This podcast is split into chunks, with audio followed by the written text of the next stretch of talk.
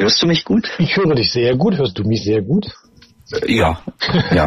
Also dann ähm, haben wir doch schon mal die halbe Miete, wenn wir uns hören. Genau. Oder? Äh, ich habe Kopfhörer auf. Ich mache das mit Headset, das dann doch ein bisschen. Genau, habe ich nämlich auch. Ja, ja. Auf die Dauer. Warte mal, ich setze mal meine Kopfhörer gleich auf. Äh, so, Volker, du bleibst also dran. Ähm, dann legen wir los. Bleib mal dran, ja. Bei mir läuft's, bei dir läuft's auch, ne? Ich bin Marcel Roth. Digital Leben. Ein Podcast von MDR Sachsen-Anhalt.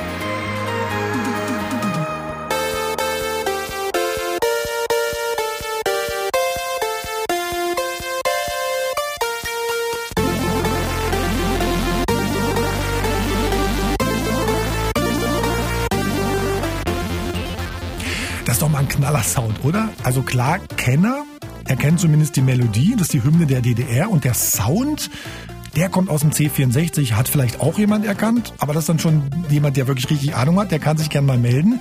Denn diese Melodie sozusagen, die musste man ja tatsächlich programmieren und dieser jemand, der das programmiert hat, diese DDR-Hymne, ist Volker Strübing. Der wird uns gleich ganz viel erzählen, denn diese Folge von Digital Leben soll eine ganz besondere werden. Ich sag mal ein klein bisschen historisch. Das liegt daran, dass ich neulich einen Film gesehen habe und weil es eben ein Jubiläum gab, von dem die Medien voll waren. 30 Jahre Mauerfall. Die Novemberfolge von Digital Leben habe ich überschrieben mit Gamer in der DDR. Den besseren Titel hatte der Film von Volker Strübing, Auferstanden aus Platinen heißt der. Den gibt's in der Dreisat-Mediathek zu sehen. Und Volker hat äh, in diesem Film sehr launig die Geschichte der sehr überschaubaren Zahl an Gamern in der DDR erzählt. Und Volker ist jetzt da. Hallo Volker. Hallo, Tag Marcel. Und Volker, du bist in Roslau aufgewachsen und auch in Ostberlin und warst dort Teil dieser Gamer. Mit dir wollte ich unbedingt reden. Ich glaube nämlich, es ist eigentlich ist es mal wichtig, auch zu gucken, wie hat die Technik früher funktioniert? Wie funktioniert sie heute? Also so eine Technikgeschichte, sich dann vielleicht zu fragen, naja, mit welchem Medium, welchen Computer hat man wann zum ersten Mal benutzt und was sagt das eigentlich über uns heute aus? Deswegen bist du da und technisch, Volker, ist es auch gerade ziemlich spannend, finde ich. Du nimmst dich in deinem kleinen Studio in Berlin auf, du machst auch Podcasts. Ich nehme mich in meinem Studio auf, aber verbunden, damit wir uns hören und reden können, sind wir per Telefon. Das hat genau. so ein bisschen auch was von einer pragmatischen DDR-Lösung, oder? dachte äh, ich gerade so. Ja, zumal ich, ich sitze hier äh, praktisch in einem in einer Art Kleiderschrank. Äh, also wir haben äh, eine Drei-Zimmer-Wohnung und mussten davon jetzt ein Kinderzimmer abteilen und mhm. ähm, vom Arbeitszimmer. Und das Arbeitszimmer ist jetzt noch ein großer Kleiderschrank und ein Schreibtisch. Und ähm, es kann sein, wenn irgendwie hier Stille ist am anderen Ende der Leitung, dann bin ich einfach wegen Sauerstoffmangel umgekippt. dann bitte die Notrufnummer. Ja, genau, sagst, du vorher Bescheid. Ja. Volker, ehe wir einsteigen, sag mal, ich habe jetzt von Gamern gesprochen, so habt ihr euch da ja nicht genannt, oder? Nee, ähm, ich glaube, das Wort gab's so noch nicht. Äh, oder mhm. also zumindest nicht in, in unseren Kreisen. Also das normale Wort war Computer Freak, egal ob man programmiert oder geschraubt hat oder einfach nur am Joystick gerüttelt. Wer einen Computer hatte, war ein Computer Freak und damit basta. Im Film sagt auch jemand, glaube ich, Cracker, ne? Das ist ja nochmal was ganz anderes, glaube ich. Ja, wir selbst haben das natürlich etwas differenzierter gesehen und Cracker, das waren Leute, die programmieren konnten und die kommerzielle Spiele genommen haben und den Kopierschutz entfernt haben oder die Musik daraus gerippt haben, äh, geklaut haben oder irgendwelche verrückten Sachen damit angestellt haben. Also Cracker waren schon was anderes als Leute, die nur gespielt haben. Volker Strübing ist 48 Jahre alt und in Sondershausen geboren. Aufgewachsen ist er in Roßlau und Berlin-Marzahn. Weil er in der DDR nicht studieren konnte, hat er eine Lehre zum Facharbeiter für Datenverarbeitung gemacht. In einem geheimen Hightech-Rechenzentrum in Ostberlin, in dem auch Westtechnologie zum Einsatz kam. Nach der Wende hat Strübing sein Abitur nachgeholt und ist heute Autor. Er schreibt und erzählt Geschichten, zum Beispiel in seiner Trickfilmserie Klos und Spinne oder seinem Podcast Schnipselfunk. Und ab und an macht er solche Dokumentarfilme wie Auferstanden aus Platinen. So, Volker, ich habe ja gerade gesagt, ich finde es so ein bisschen spannend, so mal zu graben. Was waren eigentlich so die ersten Erinnerungen von einem Computer? Weißt du noch, wann du zum ersten Mal vor so einem Gerät gestanden hast und was es vor allem war?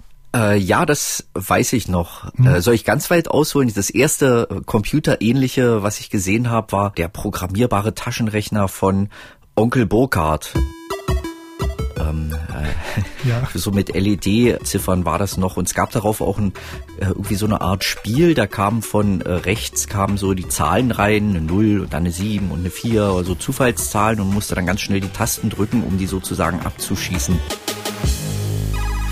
Aha. Aber dann so die erste richtige Begegnung mit einem ernsthaften Computer, das war im äh, VEB Elektromotorenwerk Dessau. Mein Vater war damals äh, Leiter des Rechenzentrums im mhm. äh, VEB Elmo. Ich weiß nicht, ob er damals schon Leiter war. Er wurde es dann irgendwann. Genau. Und dort hatten sie ähm, ESA-Anlagen. ESA steht für Einheitliches System elektronischer Rechentechnik. Das war so ein ja, äh, Verbund der sozialistischen Staaten zum Bau kompatibler Computer, hauptsächlich Großrechenanlagen. Mhm. Und ich glaube, es war ein ES 1040. Mein Vater hat Zum kurz nach der Wende hat er dort auf Arbeit noch ein Video gedreht, bevor das alles äh, verkauft wurde nach Rumänien oder so. Da hat sich noch mhm. jemand gefunden, der es nehmen wollte. Und du sagst auch schon Großrechner. Wie muss ich mir das vorstellen? Eine Fabrikhalle oder ein Büro? Naja, irgendwas genau dazwischen. Also mhm. das ist schon sehr massiv gewesen. Also der, der Rechner selber war halt so groß wie, wie ein Schrank, aber ähm, das war dann halt auch bloß der, der Rechner. Und äh, dazu kamen äh, die ganzen Speichersachen, Drucker und so weiter. Das war schon alles riesig. Also äh, schon eine kleine Tonhalle, die da voll stand. Ist auch ganz. Und die Rechenleistung auch überschaubar, ne? Ja, ja, mein Vater sagt im Film äh, sehr schön, er hat auch diesen äh, äh, schönen Akzent aus der Gegend. Genau. Ähm, vier Megabyte. Vier Megabyte. 4,6 Tonnen. Vier Megabyte, genau, genau ähm, und ja. äh, fünf Tonnen oder so. Ja, vier Megabyte. So, aber das war jetzt äh, so ein Computer, den du nur mal von außen gesehen hast. Ne? Mhm. Und dann äh, gab es doch auch mal einen Computer, auf dem du wirklich da mal gespielt hast. Also gedaddelt. Genau. Ne? Das Was war das für einer? War dann äh, also der erste Heimcomputer, der erste selbstbedienbare Computer sozusagen und mhm. auf dem eben auch äh, richtig gespielt werden konnte. Das war der Sinclair ZX81 eines Schulkameraden. Äh, Steffen hatte den. Und das war auch ein ganz kleines Ding mit einem Kilobyte RAM, Schwarz-Weiß-Grafik mhm. Ähm, und Folientastatur. Aber es war halt schon irgendwie, also das Erste war ja überhaupt, man hat da so ein Ding und schließt es an den Fernseher an und dann kommt äh, mhm. bestimmt man, was auf dem Fernseher passiert. Heute ist es äh, normal, dass man bestimmt oder zumindest mitbestimmt, was auf dem Bildschirm passiert. Aber damals gab es halt zwei Ostfernsehsender und drei Westfernsehsender, zwischen denen konnte man auswählen, aber man hatte ja nicht die geringste Interaktionsmöglichkeit. Man hatte keinen Zugriff darauf und plötzlich kamen da Sachen, stand da, hat man irgendwie äh, Hallo Welt geschrieben und es stand Hallo Welt ja. auf dem Bildschirm. Der Wahnsinn. Und dann kam ja auch mit 17 ein C10-Film ein C64. Das ist ja eigentlich ein Westgerät gewesen. 16 Farben damals immerhin. Ja. Wo kam der denn her? Den habe ich von meinem äh, Opa bekommen, beziehungsweise um genau zu sein, habe ich ihn im Intershop gekauft und äh, mein Opa hat mir äh, das Westgeld dafür gegeben. Intershop muss man wahrscheinlich auch kurz erklären. Das waren Geschäfte in der DDR, wo man mit Westgeld naja, mit Forum-Checks, aber das, das führt jetzt so, vielleicht zu weit. Sagen, ja, ja, genau, ja, ja Forum-Checks, ja, ja, kenne ich Sagen auch. wir so, so äh, also äh, in denen man Westprodukte für Westgeld kaufen konnte. Mhm. Und da gab's eben auch Computer, also ähm, C64 und Atari 800 XL.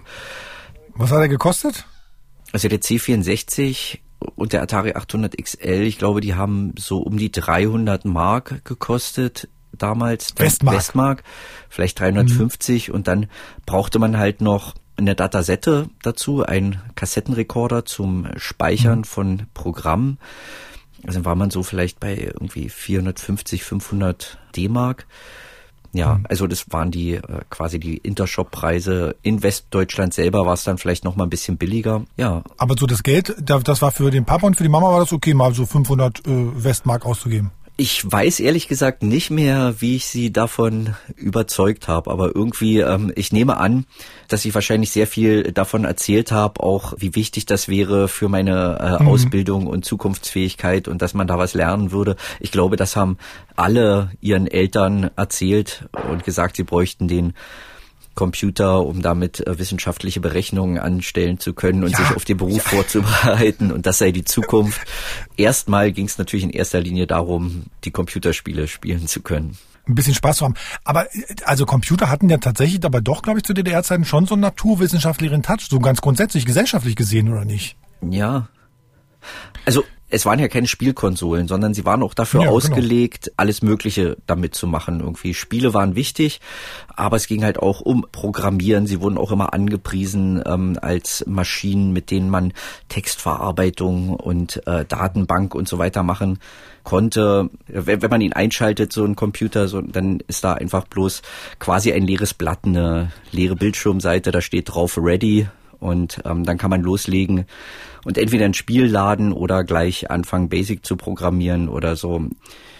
Es war schon beides, aber ich sag mal, diese die Grafik und der Ton und die ähm, äh, explodierenden Raumschiffe waren schon das, was, äh, glaube ich, äh, insbesondere junge Männer mhm. besonders angesprochen hat.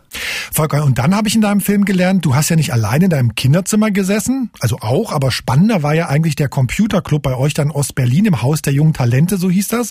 Da habt ihr euch getroffen mit, mit, mit gleichgesinnten Computergamern sozusagen und Spiele getauscht. Wie muss ich mir das vorstellen, diesen Computerclub? Es äh, standen da also zehn Fernseher standen da rum, Schwarz-Weiß-Fernseher, an jeden war ein mitgebrachter Computer angeschlossen und um jeden stand eine Traube von äh, ein paar äh, jungen Leuten rum. So Volker, ja. das heißt, äh, ihr habt eure Geräte da mitgebracht, muss, muss man ja mal vorstellen, ne? Wie kamen die denn, wie kam der denn damit hin?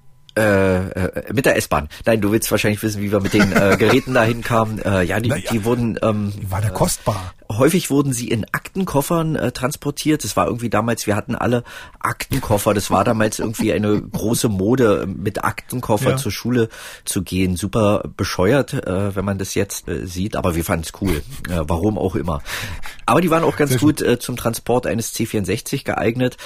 Und wenn man keinen Aktenkoffer hatte oder noch die Floppy mit musste, die dann nicht da reingepasst hat, mhm. äh, dann wurde das alles in äh, viele Handtücher gewickelt und äh, irgendwie so im, weiß ich nicht, die Rucksäcke hatten wir nicht. Rucksäcke waren einfach nicht in damals. Äh, irgendwie haben wir das Zeug dahin gekriegt. Ja. ja. Genau.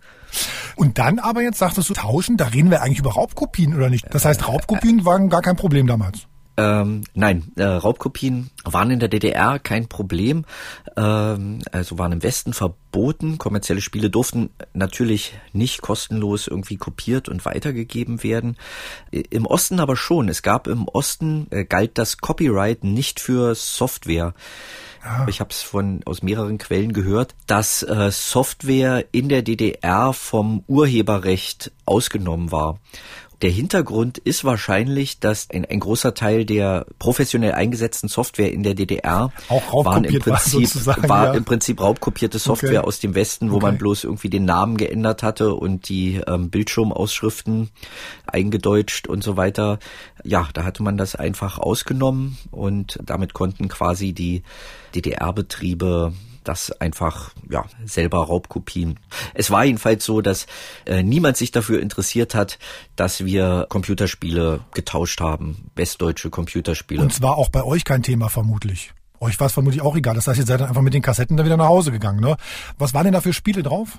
Äh, ach, äh, das alles. Es wurde alles, was aus dem Westen kam, wurde kopiert. Es gab natürlich sehr viele Actionspiele, Ballerspiele, aber auch so, so Sportspiele, die, die berüchtigten Rüttelspiele, wo man irgendwie mit dem Joystick hin und her rütteln musste, um irgendwie ein Männchen 100 Meter Lauf machen zu lassen. Mhm. Es gab Strategiespiele, einfache. Es gab dann irgendwann gab es diese Welle mit Tüftelspielen à la Tetris. Mhm. Es gab ja sogar auf dem C64 3D Flugsimulationen, Weltraumspiele und so weiter äh, mit 3D-Grafik, was ich immer noch fantastisch finde, dass das überhaupt möglich war auf den Dingern. Was war denn dein Lieblingsspiel?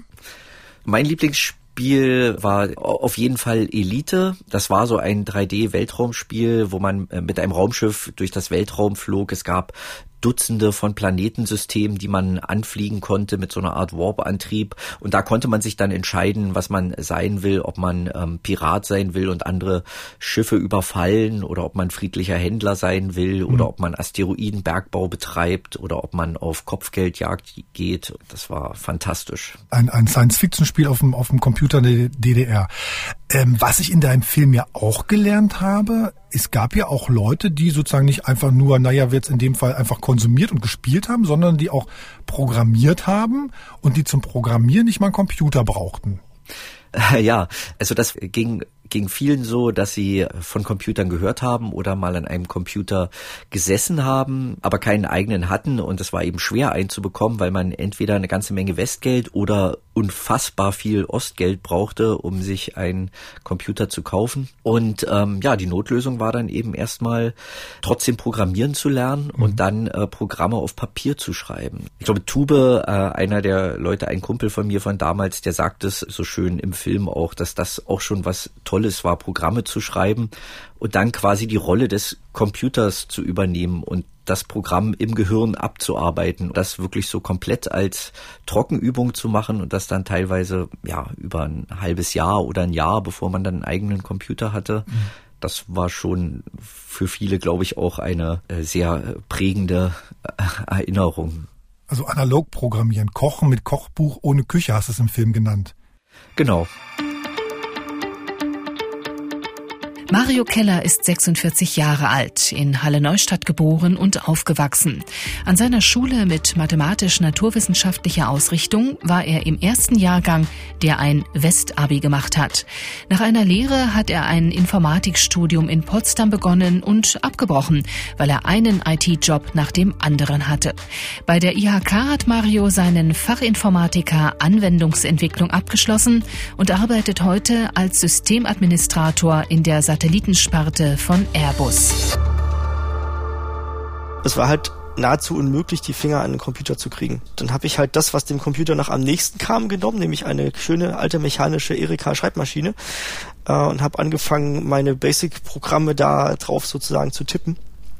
Es gab ja zu DDR-Zeiten eine, so die Messer der Meister von morgen, so Schulmessen, wo man halt irgendwelche Exponate ausstellen konnte. Das ging halt querbeet, irgendwelches wissenschaftlich was gebautes, was auch immer, Aufsätze.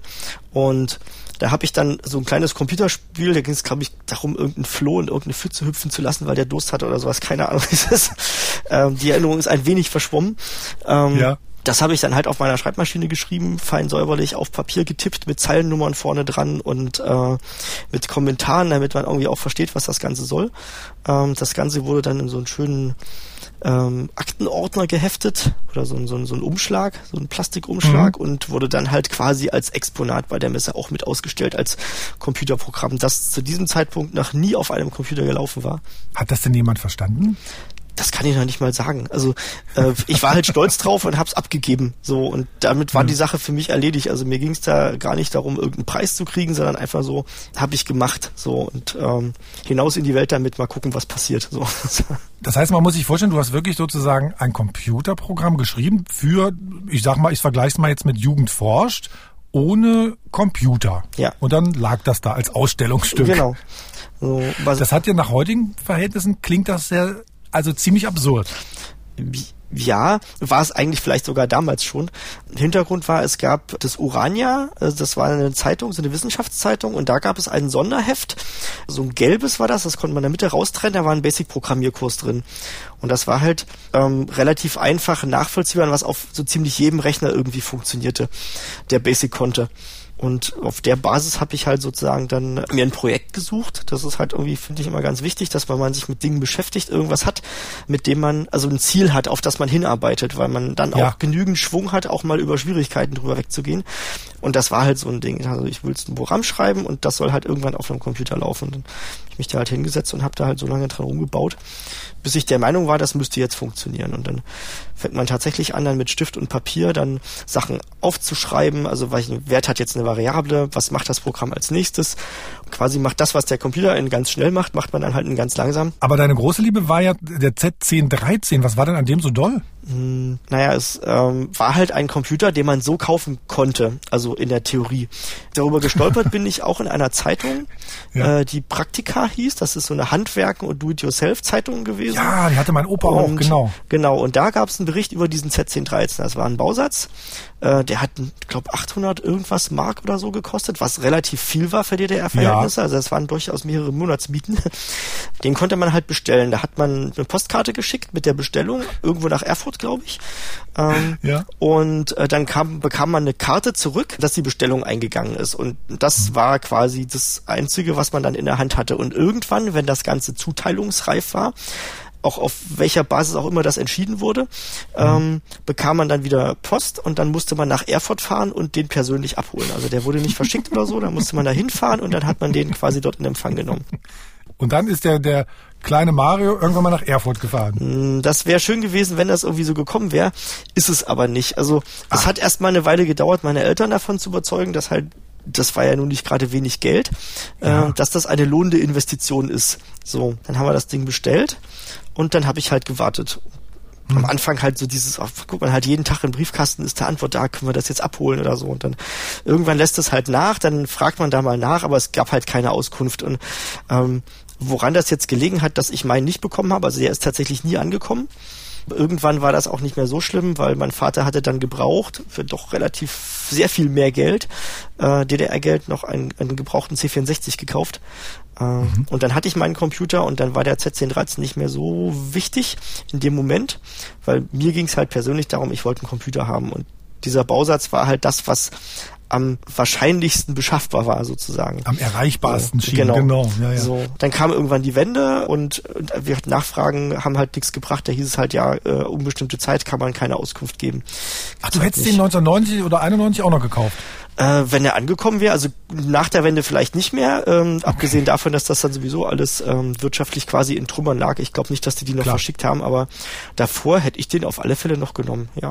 Hm. Denke schon. Und das hat mich aber auch nicht losgelassen, äh, dieses Thema. Ich habe ja dann irgendwann sehr, sehr, sehr viel später auch angefangen, mich wieder mit alten Rechnern auseinanderzusetzen und da doch eine, das ein oder andere Stückchen zu sammeln. Und dieser Z1013, der fehlte halt immer irgendwie. Ne? Das war so ein Wunderpunkt, den habe ich halt nie gehabt. So. Mhm. Und dann gibt's ja mittlerweile so tolle Sachen wie äh, Ebay oder andere irgendwie so Auktionsgeschichten Das und gebraucht, genau.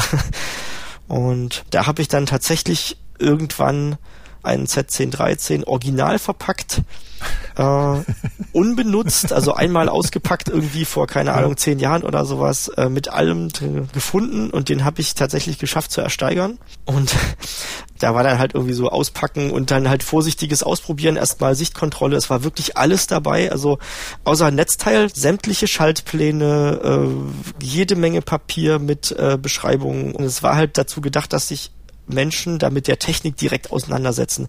Das war also auch nichts mit einfach einschalten und geht. Bausatz war auch ein bisschen übertrieben, der war fertig aufgebaut, man musste aber die Tastatur noch verlöten und angeschlossen und eingeschalten und erstmal einmal nur kurz einschalten und wieder ausmachen und gucken, ob irgendwas warm wird, ob es irgendwo verbrannt riecht oder sonst irgendwie, aber war halt nicht und dann halt einmal einschalten und dann war tatsächlich, man erstmal so ganz viel wirre Zeichen auf dem, auf dem äh, Bildschirm hat, äh, bis man halt den Reset-Taster drückt und dann springt er halt in seinen Programmmonitor und dann kriegt man halt so eine Ausgabe ähm, Z10, 13, Punkt irgendwas, 16 war Und glaube dann ich. blinkt der Cursor irgendwie. Genau, so und dann hat man halt so ein erst ein kleines System, mit dem man anfangen kann, die ersten Yeah. einfachen Dinge zu tun. Ja, genau, so ungefähr, nur etwas lauter klang das auch bei mir. ähm, danach wussten dann auch die Nachbarn, also dass ich einen Z1013 habe, auch wenn vermutlich keiner wusste, was das ist. Was, ja. So. Dann fehlt es aber einfach an der Zeit, dann sind wir umgezogen und seitdem ist er auch so ein bisschen eingemottet in der Kiste und hart der Aber du Zeit, hast wo ich ihn Zeit zumindest. Ja, das war halt so Du dieses. hast ihn zumindest. Das ist doch schon mal ein Erfolgserlebnis für, für einen gelernten DDR. Ja, das auf alle Fälle. Das war dann doch nach, äh, keine Ahnung, mit 30 Jahren Verspätung oder sowas, dann doch der Rechner noch auf noch dort auf der,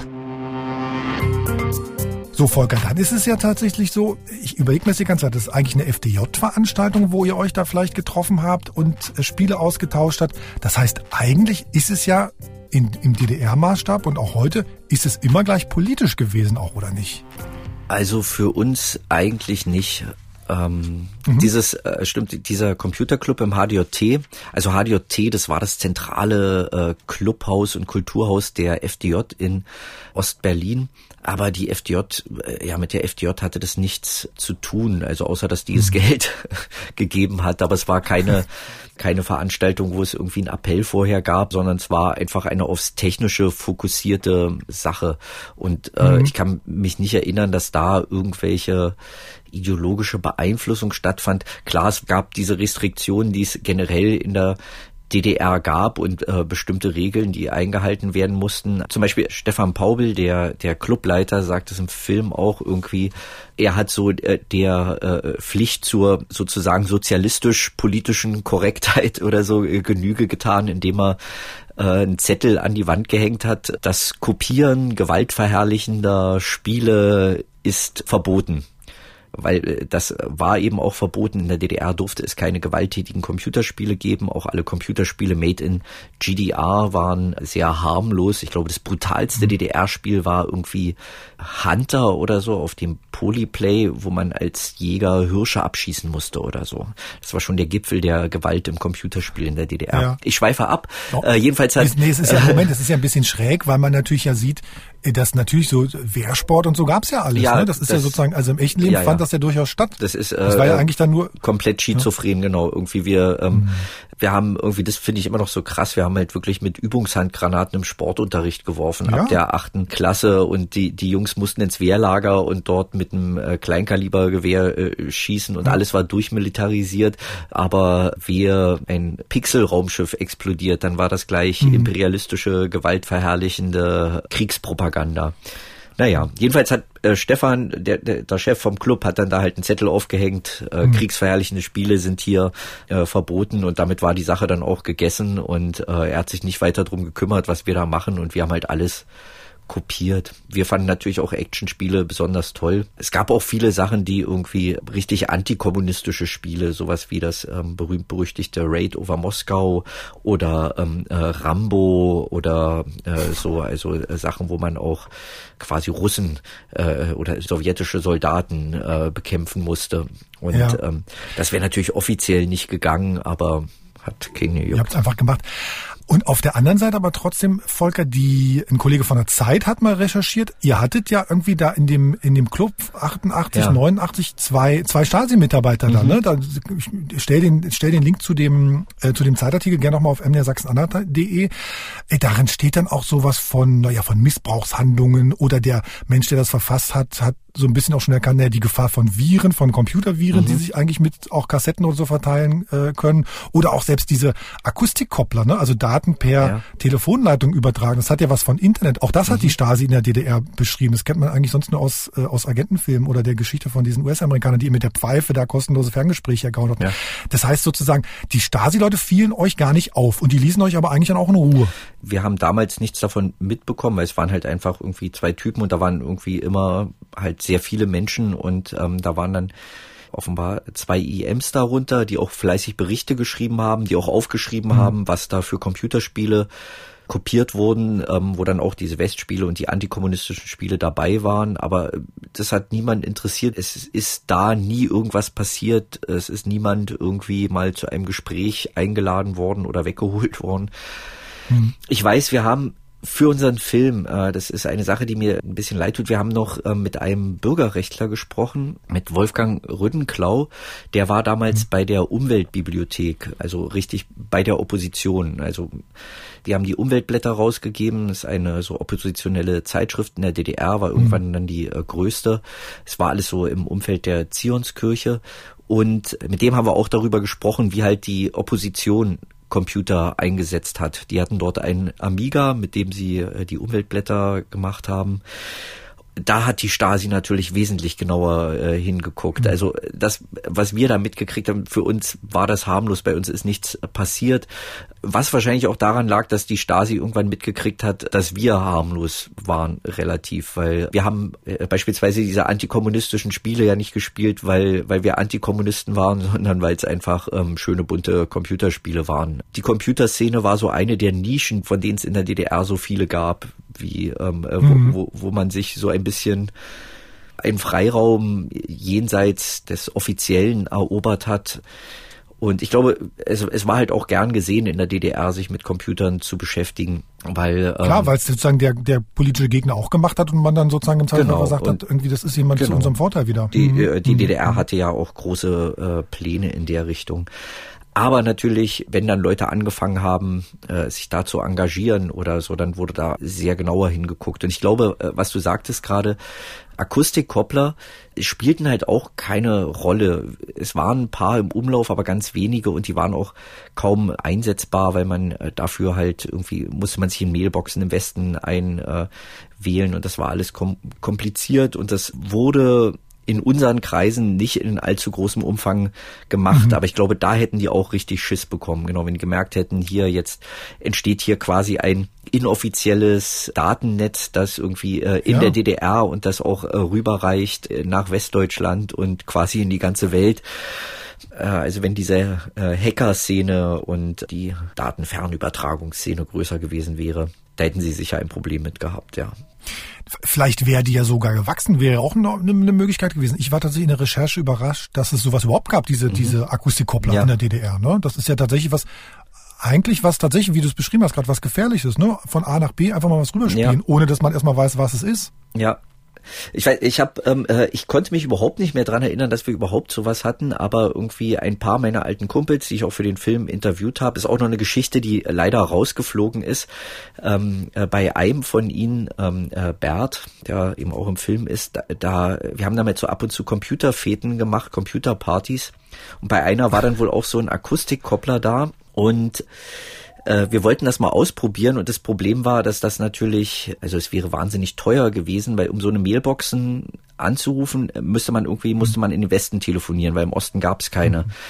Und äh, er hatte damals den Schlüssel vom Nachbarn, weil die, die, die im Urlaub waren und er die Pflanzen ja. gießen sollte und dann sind wir in die Wohnung des Nachbarn ei, ei. und äh, haben von dort aus äh, Mailboxen in Westdeutschland, Westberlin und wohl auch noch Österreich und der Schweiz angerufen und ähm, äh, der Mensch äh, wunderte sich dann ein bisschen, als er zurückkam und eine deutlich vierstellige ähm, Telefonrechnung hatte. Vierstellig? Ja, oh ja, ja, äh, in, in einer Nacht. Also das ist schon krass. Was mich wundert ist, dass nicht einen Tag später irgendwie ähm, da Herren in Ledermänteln äh, und mit ja. Schlapphüten vor der Tür standen. Wahrscheinlich haben die das nicht abgehört. Ich könnte mir vorstellen, wenn da ähm, die mitkriegen, da wären Daten übertragen in den Westen. Ich mhm. glaube, da wären die ganz schnell gewesen. Natürlich. Und irgendwie dieser Nachbar war wohl auch noch irgendwie ein hoher FDJ oder SED-Funktionär oder sowas, wo das da nicht so genau, dass es vielleicht auch gut war, das von dessen Telefonanschluss auszumachen äh, äh und okay. nicht vom eigenen. Aber äh, der konnte sich das dann auch leisten, sozusagen, meinst du ja? Na, das musste irgendwie, das musste Bert wohl mit viel Ferienarbeit äh, über lange Zeit und vom Jugendweihegeld und so weiter zurückzahlen. Also vielleicht war sozusagen die Stasi an der Stelle auch noch nicht noch nicht ganz so weit. Deswegen sozusagen äh, Wende dann irgendwann 89. Ja. Wie ging es denn dann mit euch und eurem eurem ähm, Computerclub dann weiter? Ja, der Computerclub, das hatte sich dann sehr schnell erledigt, weil irgendwie, hm. ja, naja, das. Äh, Jeder hat dann Gerät zu Hause gehabt, genau, dann nicht mehr. Ja, ja, so ein genau. bisschen schon und und irgendwie auch so hm. äh, dieses ganze ein bisschen was Besonderes sein und da ein Geheimnis kennen, äh, das nur wir kennen. Das hat auch so ein bisschen zusammengeschweißt und irgendwie dann, hm. ja, es war dann irgendwie nicht mehr so was Besonderes vielleicht spielte sowas auch noch eine Rolle. Ich glaube irgendwie überhaupt generell so dieses, wir treffen uns, wir machen Sachen äh, zusammen, das war halt sehr weit verbreitet in der DDR und vielleicht auch weiter mhm. als jetzt, weil das so eine, eine Flucht aus dem Alltag äh, war. Alles, was man Besonderes machte, egal ob man ein Kaninchen züchtete oder äh, mhm. Computer programmierte, war gleichzeitig auch irgendwas, was etwas anderes war als ein FDJ oder FDGB-Nachmittag. Äh, genau. Ja, ja, ja, ja. Und das Ein Rückzug ins, ins Private. Genau, aber das dann eben auch teilweise mit äh, gerne mit anderen an, ins Private und ins Gesellige. Ja. So, aber dann habe ich gelernt im Film, ähm, ihr habt danach weitergemacht, ihr habt tatsächlich ein, ähm, ein Computerprogramm, also als es als sozusagen der Westen schon da war, im Westen äh, programmiert und so nicht programmiert, sondern im Westen verkauft, ne? Ja, äh, Tube und Uwe und ich, wir haben ein Computerspiel geschrieben, Atomino hieß das, für C64 und PC, später dann auch noch Amiga und Atari mhm. ST kam das, war so ein Tüftelspiel. Ähm, das haben wir dann 1990 gemacht, noch zu DDR-Zeiten. Anfang 91 kam es dann auf den Markt, wurde ein kompletter Flop, äh, trotz... Aber ihr habt trotzdem Geld mitverdient, oder nicht? Naja, ich glaube, wir haben so äh, insgesamt irgendwie sowas wie 12, 15.000 Mark äh, bekommen. Dafür haben wir aber auch äh, halt drei Leute fast ein Jahr an diesem Computerspiel gearbeitet. Mhm. Also äh, das hat sich finanziell nicht äh, gelohnt. Aber, aber der Spiegel hat, hat damals darüber berichtet und all sowas. Ne? Was, äh, Volker, was machen denn die Kumpels sozusagen heute? Du bist sozusagen Fachmann für Daten, äh, offiziell sozusagen hast du gelernt, machst aber heute, bist Autor, machst Filme und, und, und schreibst. Ähm, was machen die anderen heute? Sind die sozusagen in der, in der Computerwirtschaft sozusagen noch tätig? Ja, einige schon. Also eigentlich die meisten äh, von meinen richtigen Kumpels damals, von meiner Clique sozusagen, sind die meisten irgendwie bei Computern geblieben. Einige haben ein äh, Computerspielstudio gegründet, Jäger Development, die machen heute Spiele mit, mit zweistelligen Millionenbudget. Manche sind Systemadministrator geworden oder so. Einer aus unserem Club Thomas, der auch im Film ist, ist in die äh, Forschung gegangen und äh, ist jetzt Forschungskoordinator am Fraunhofer Institut. Ja, manche haben auch was ganz anderes gemacht ich zum Beispiel oder Harald. Aber viele, äh, geprägt hat's alle und ähm, genau. viele sind dabei geblieben, ja. Ähm, teilweise war es auch so, dass man zwar noch so in Kontakt stand, aber irgendwie halt alle drei, vier Jahre mal was voneinander gehört hat. Und das hat sich jetzt auch wieder ein bisschen intensiviert, was ich sehr schön finde, was ein schöner Nebeneffekt war. Was ist denn, Volker, von der Technik noch erhalten? Hast du den C64 noch im Keller stehen? Ich habe ein C64 neu gekauft dafür, also nicht neu, also einen gebrauchten bei eBay, weil ich weiß nicht mehr, was mit meinem passiert ist. Irgendwann habe ich den weggeschmissen wahrscheinlich. Bei mir war es so, dass ich tatsächlich nach dem Computerspiel-Flop war ich komplett weg vom Computer. Ich habe Computer dann okay. noch benutzt, aber der C64 war sowieso alt geworden und irgendwie ähm, äh, den aus nostalgischen Gründen irgendwo aufzubewahren. Äh, auf, auf die Idee bin ich damals nicht gekommen, sondern es war wertlose Altplaste. Jetzt hätte ich ihn natürlich gerne wieder, aber als natürlich. Ähm, mit Anfang 20 ist man da nicht so, denkt man nicht an sein 48-jähriges späteres Ich. ähm, äh, Aber dafür gibt's Museen, genau. manche, manche erhalten. Und man Sachen kann die bei dann, ne? Ebay äh, kaufen. Und ich fand das auch, das war toll, wieder so ein Ding zu haben. Und ich habe auch einen Altfernseher, habe ich dazu gekauft und so, es war toll, das Ding wieder anzuschließen.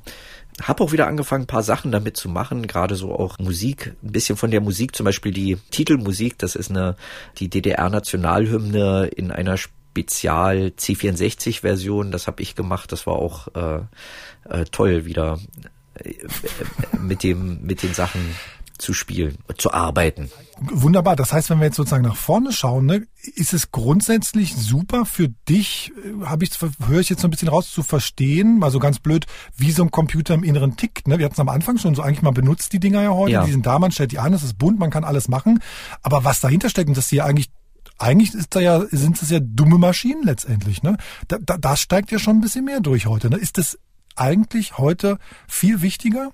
Sowas zu wissen? Also ich denke, dass für uns, die wir damals mit diesen Maschinen uns beschäftigt haben, also auch gerade wenn man jetzt nicht bloß gespielt hat, sondern versucht hat, die zu verstehen und zu programmieren, dass das einem natürlich so ein Verständnis dafür gebracht hat, wie Computer grundsätzlich funktionieren und was eben auch dazu führt, dass auch ein moderner Computer den man natürlich nicht mehr so versteht, wie, wie man damals den C64 verstanden hat, aber trotzdem weiß man, es ist im Prinzip dasselbe. Man weiß, wie Punkte auf dem Bildschirm kommen, man weiß, wie die Töne da rauskommen, man weiß, wie Programme mhm. funktionieren und ähm, es nimmt einem teilweise ein bisschen die Ehrfurcht, weil man es eben versteht, was gut ist, weil das nicht nur die Ehrfurcht nimmt, sondern auch die Furcht generell davor. Äh, und gleichzeitig bekommt man aber auch ähm, Ehrfurcht davor, weil man weiß, wie es funktioniert und was da wirklich. Genau. Ja. Und, und ich habe ja wieder angefangen zu programmieren. Ich entwickle mhm. mich zum Computer-Nerd zurück. Und ich merke, wie ich so beim Programmieren denke, nee, das kannst du jetzt nicht machen, das dauert doch viel zu lange, dann muss er ja. diese äh, Routine ruft er viel zu oft auf und ähm, dann ist da noch eine Verzweigung drin, das kostet doch auch wieder Zeit, aber das ist dem Computer alles so verdammt egal, wenn der ja. mit ähm, äh, drei Gigahertz getaktet ist, ja. ähm, dann ja, es ist, ich finde es schön zu, zu wissen, wie das äh, funktioniert. Und, und da hat das natürlich sehr geholfen. Das war einfach äh, gut. Neulich hat mich jemand äh, gefragt, was denn der Unterschied ist zwischen irgendwie äh, ein Computer Computer heute programmieren und einen Computer damals programmieren. Und ähm, mir ist dann ein Vergleich eingefallen. Und zwar ist es ein bisschen so, wenn man äh, früher ein Programm geschrieben hat, das ist so ein bisschen wie äh, der Unterschied zwischen man baut ein Haus mit eigenen Händen, äh, Stein auf Stein, mischt den Zement selber an und äh, baut dann Stein auf Stein die Mauer und Balken auf Balken das Dach.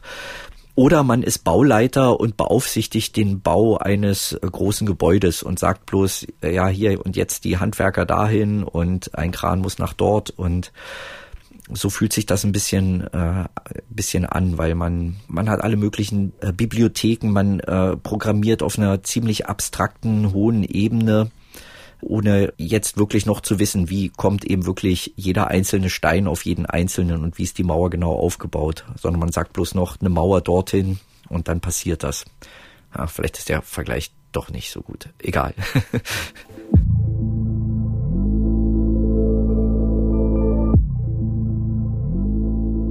die Grundlagen sind ja immer noch die gleichen, weil Computer einfach noch auf die gleiche Art und Weise funktionieren, wie sie vor 30, 40 Jahren funktioniert haben. Es ist halt, wenn ich etwas lernen will, ist es immer einfacher, wenn ich ein etwas Simples habe, das ich mir anschauen kann, das groß ist, wo ich auch sehe, was passiert, dann ist es vielleicht klarer, ist es weniger komplex und ist es leichter zu erfassen.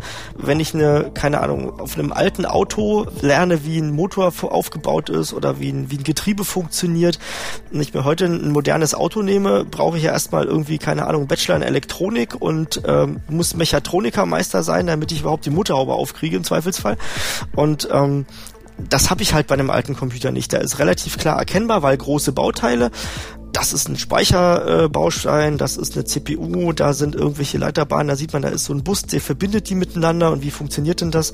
Äh, wenn ich das programmiere, habe ich relativ wenig Ressourcen, mit denen ich auskommen muss. Ich konzentriere mich sozusagen auf das Wesentliche und stehe halt nicht wie ein Kind in einem Spielzeugladen, das völlig überfrachtet ist mit lauter bunten Dingen äh, und ich mich gar nicht auf einzelne Sachen konzentrieren kann.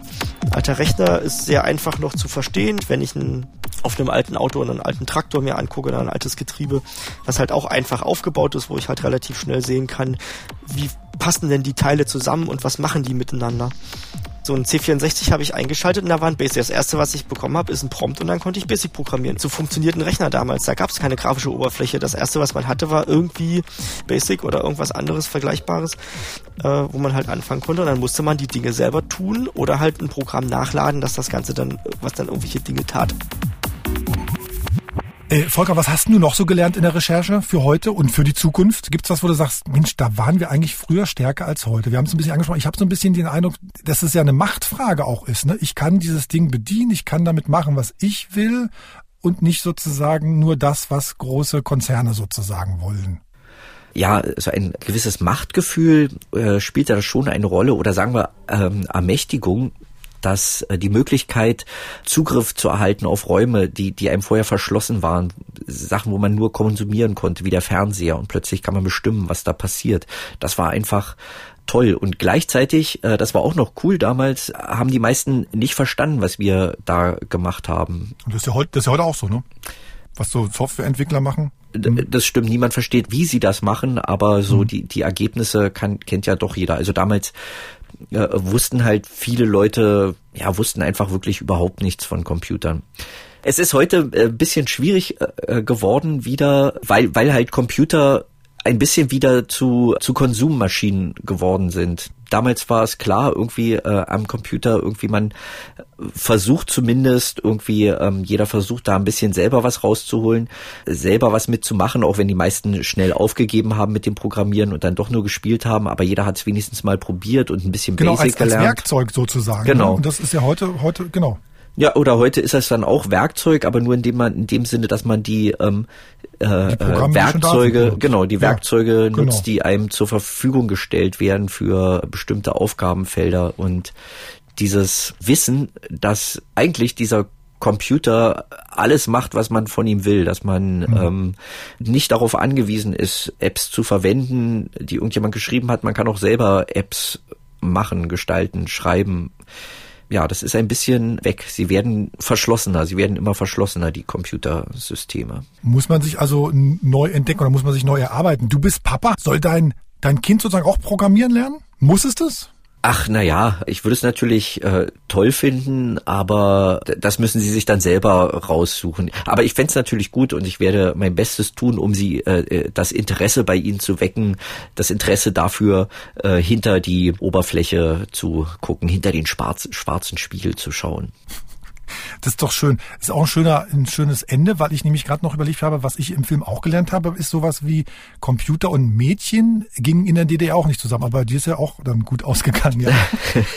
ja, ähm, äh, ja, ja. Irgendwann ist es äh, äh, gut ausgegangen. Das war dann nach meiner äh, Computer-Freak-Zeit. Äh, und äh, es hat sich ja dann auch äh, normalisiert. Ich glaube, wenn die Mädchen heutzutage auch noch keine Jungs mit Computer nehmen würden, dann hätten sie nur noch eine sehr begrenzte Jungsauswahl. Ja. äh, sehr schön. Ich möchte noch was Wichtiges hinzufügen. Ja. Der tolle Titel ähm, unserer Doku Auferstanden aus Platinen, der war nicht meine Idee, sondern den habe ich mir äh, geborgt mit freundlicher Genehmigung von einem Buch mit dem Titel Auferstanden aus Platinen.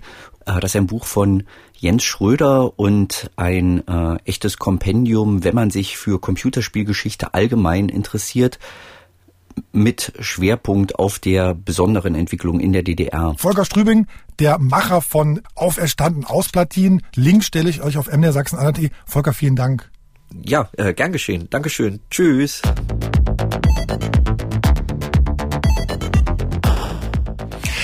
Computerfreaks in der DDR tolle Gamer-Geschichten, 30 Jahre nach dem Mauerfall. Ich muss ja tatsächlich nach wie vor so ein bisschen kichern, was Volker da auf seinem C64 mit der DDR-Hymne angestellt hat. Die gibt's gleich nochmal, die vollen 40 Sekunden.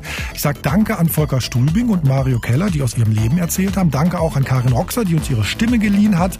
Und an Markus Küssner, der wieder alles produziert hat. Und danke auch an Johanna Daher, die hatte ja die vergangene Folge übernommen, weil ich fiebernd und siechend auf meiner Couch lag. Aber immerhin, so habe ich tatsächlich Volkers Film entdeckt. Die Folge von Johanna, die drehte sich ja um Computerspiele und wie man Games im Unterricht beim Lernen einsetzen kann. Aufgenommen haben wir die Folge in Halle bei der Netzwerktagung Medienkompetenz der Medienanstalt Sachsen-Anhalt. Und Johanna hat da mit Experten diskutiert. Das finde ich ist ja immer spannend. Und es gibt ja tatsächlich einen Haufen Menschen in Sachsen-Anhalt, die Ahnung haben, die Bescheid wissen. Kennt ihr jemanden? Wem, mit wem habt ihr denn zum Beispiel zuletzt über digitale Themen diskutiert? Welchen Experten findet ihr in Sachsen-Anhalt spannend? Wer hat super Ideen? Wer diskutiert gern? Und vielleicht auch, wo sind spannende Veranstaltungen in Sachsen-Anhalt, von denen wir mal, wissen müssen, ja, wo wir dabei sein sollten? Also schreibt gerne E-Mail online-sachsen-anhalt.mdr.de oder Twitter mdr-san.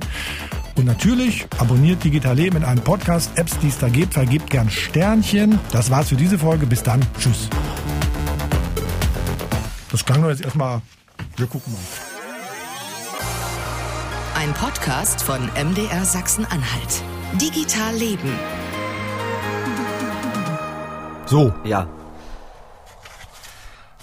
So, Okay. jetzt mache ich hier die Klappe zu und jetzt äh, Äh, gucken wir mal, dass auch hoffentlich alles funktioniert hat. Ja. genau. Äh, äh, Oh je.